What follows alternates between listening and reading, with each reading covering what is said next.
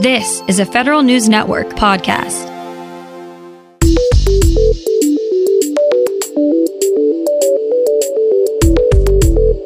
Coming up on today's federal newscast, there are new instructions for agencies when it comes to disciplining their employees. NARA wants to know how it's doing ensuring risk management while agencies are currently digitizing their records.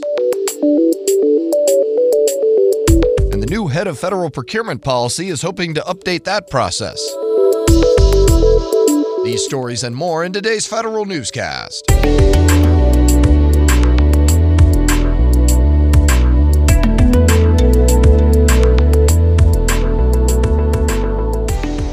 Welcome to today's episode of the Federal Newscast. I'm Eric White.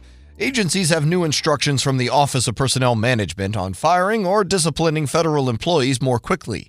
OPM released new regulations today that implement portions of the President's May 2018 executive order on employee firing. The OPM regulations implement portions of the President's EOs that have not been enjoined in the courts. OPM is instructing agencies to give employees a limited opportunity to improve their performance before suggesting a removal or reduction in grade. The regulations also set specific penalties for supervisors who retaliate against whistleblowers.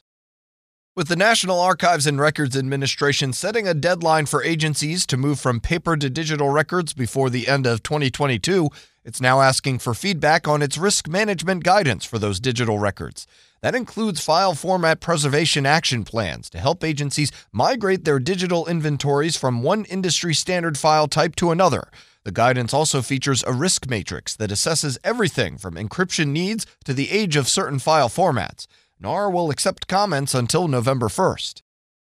DHS throws down the Cyber Gauntlet Challenge to agencies. Here's Federal News Network's Jason Miller with more. The Homeland Security Department is pitting federal, civilian, and military cyber experts against each other in a three round cyber competition over the next few months. DHS opened registration yesterday for the President's Cup Cybersecurity Competition.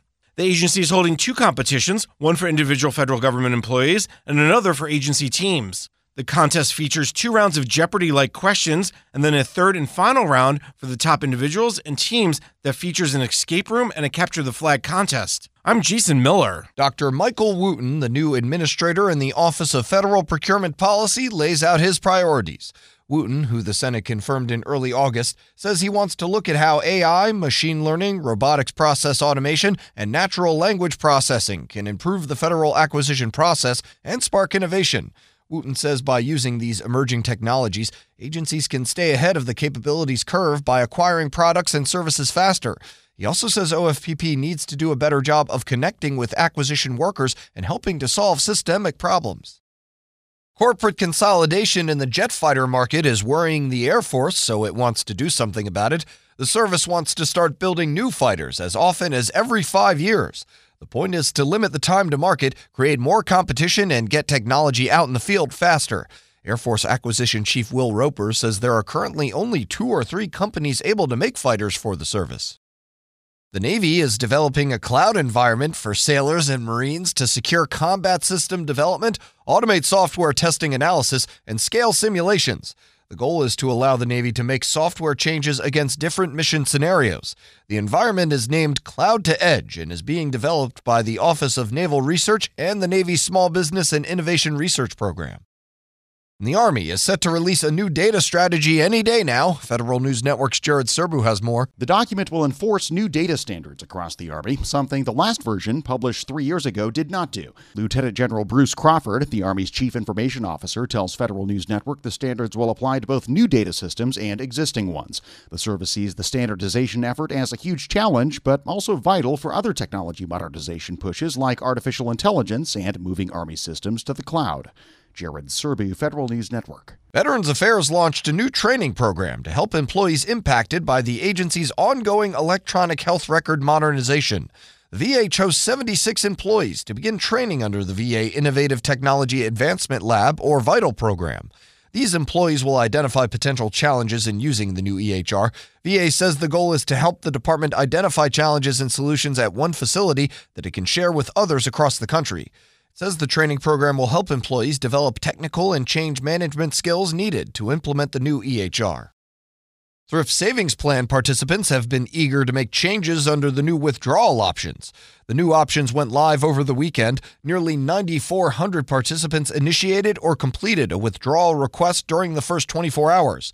5,000 of those participants finished withdrawal requests in their attempt.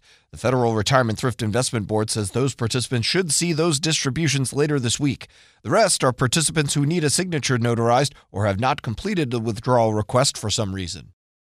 The U.S. Postal Service prepares to withdraw next month from the Universal Postal Union, but it's not quite a done deal. Federal News Network's Tom Temin explains. The Trump administration has been pushing for withdrawal on the grounds that rates set by the UPU are excessively low for small packages coming to the U.S. The Postal Service wants to declare its own rates. UPU plans an extraordinary Congress next week to try for a resolution that would keep the United States in. Postal officials say they're working with the state and defense departments to keep deliveries flowing regardless. The Postal Service has been a member of the UPU since its founding in 1874. I'm Tom Temin. A House investigation is being launched into Transportation Secretary Elaine Chao.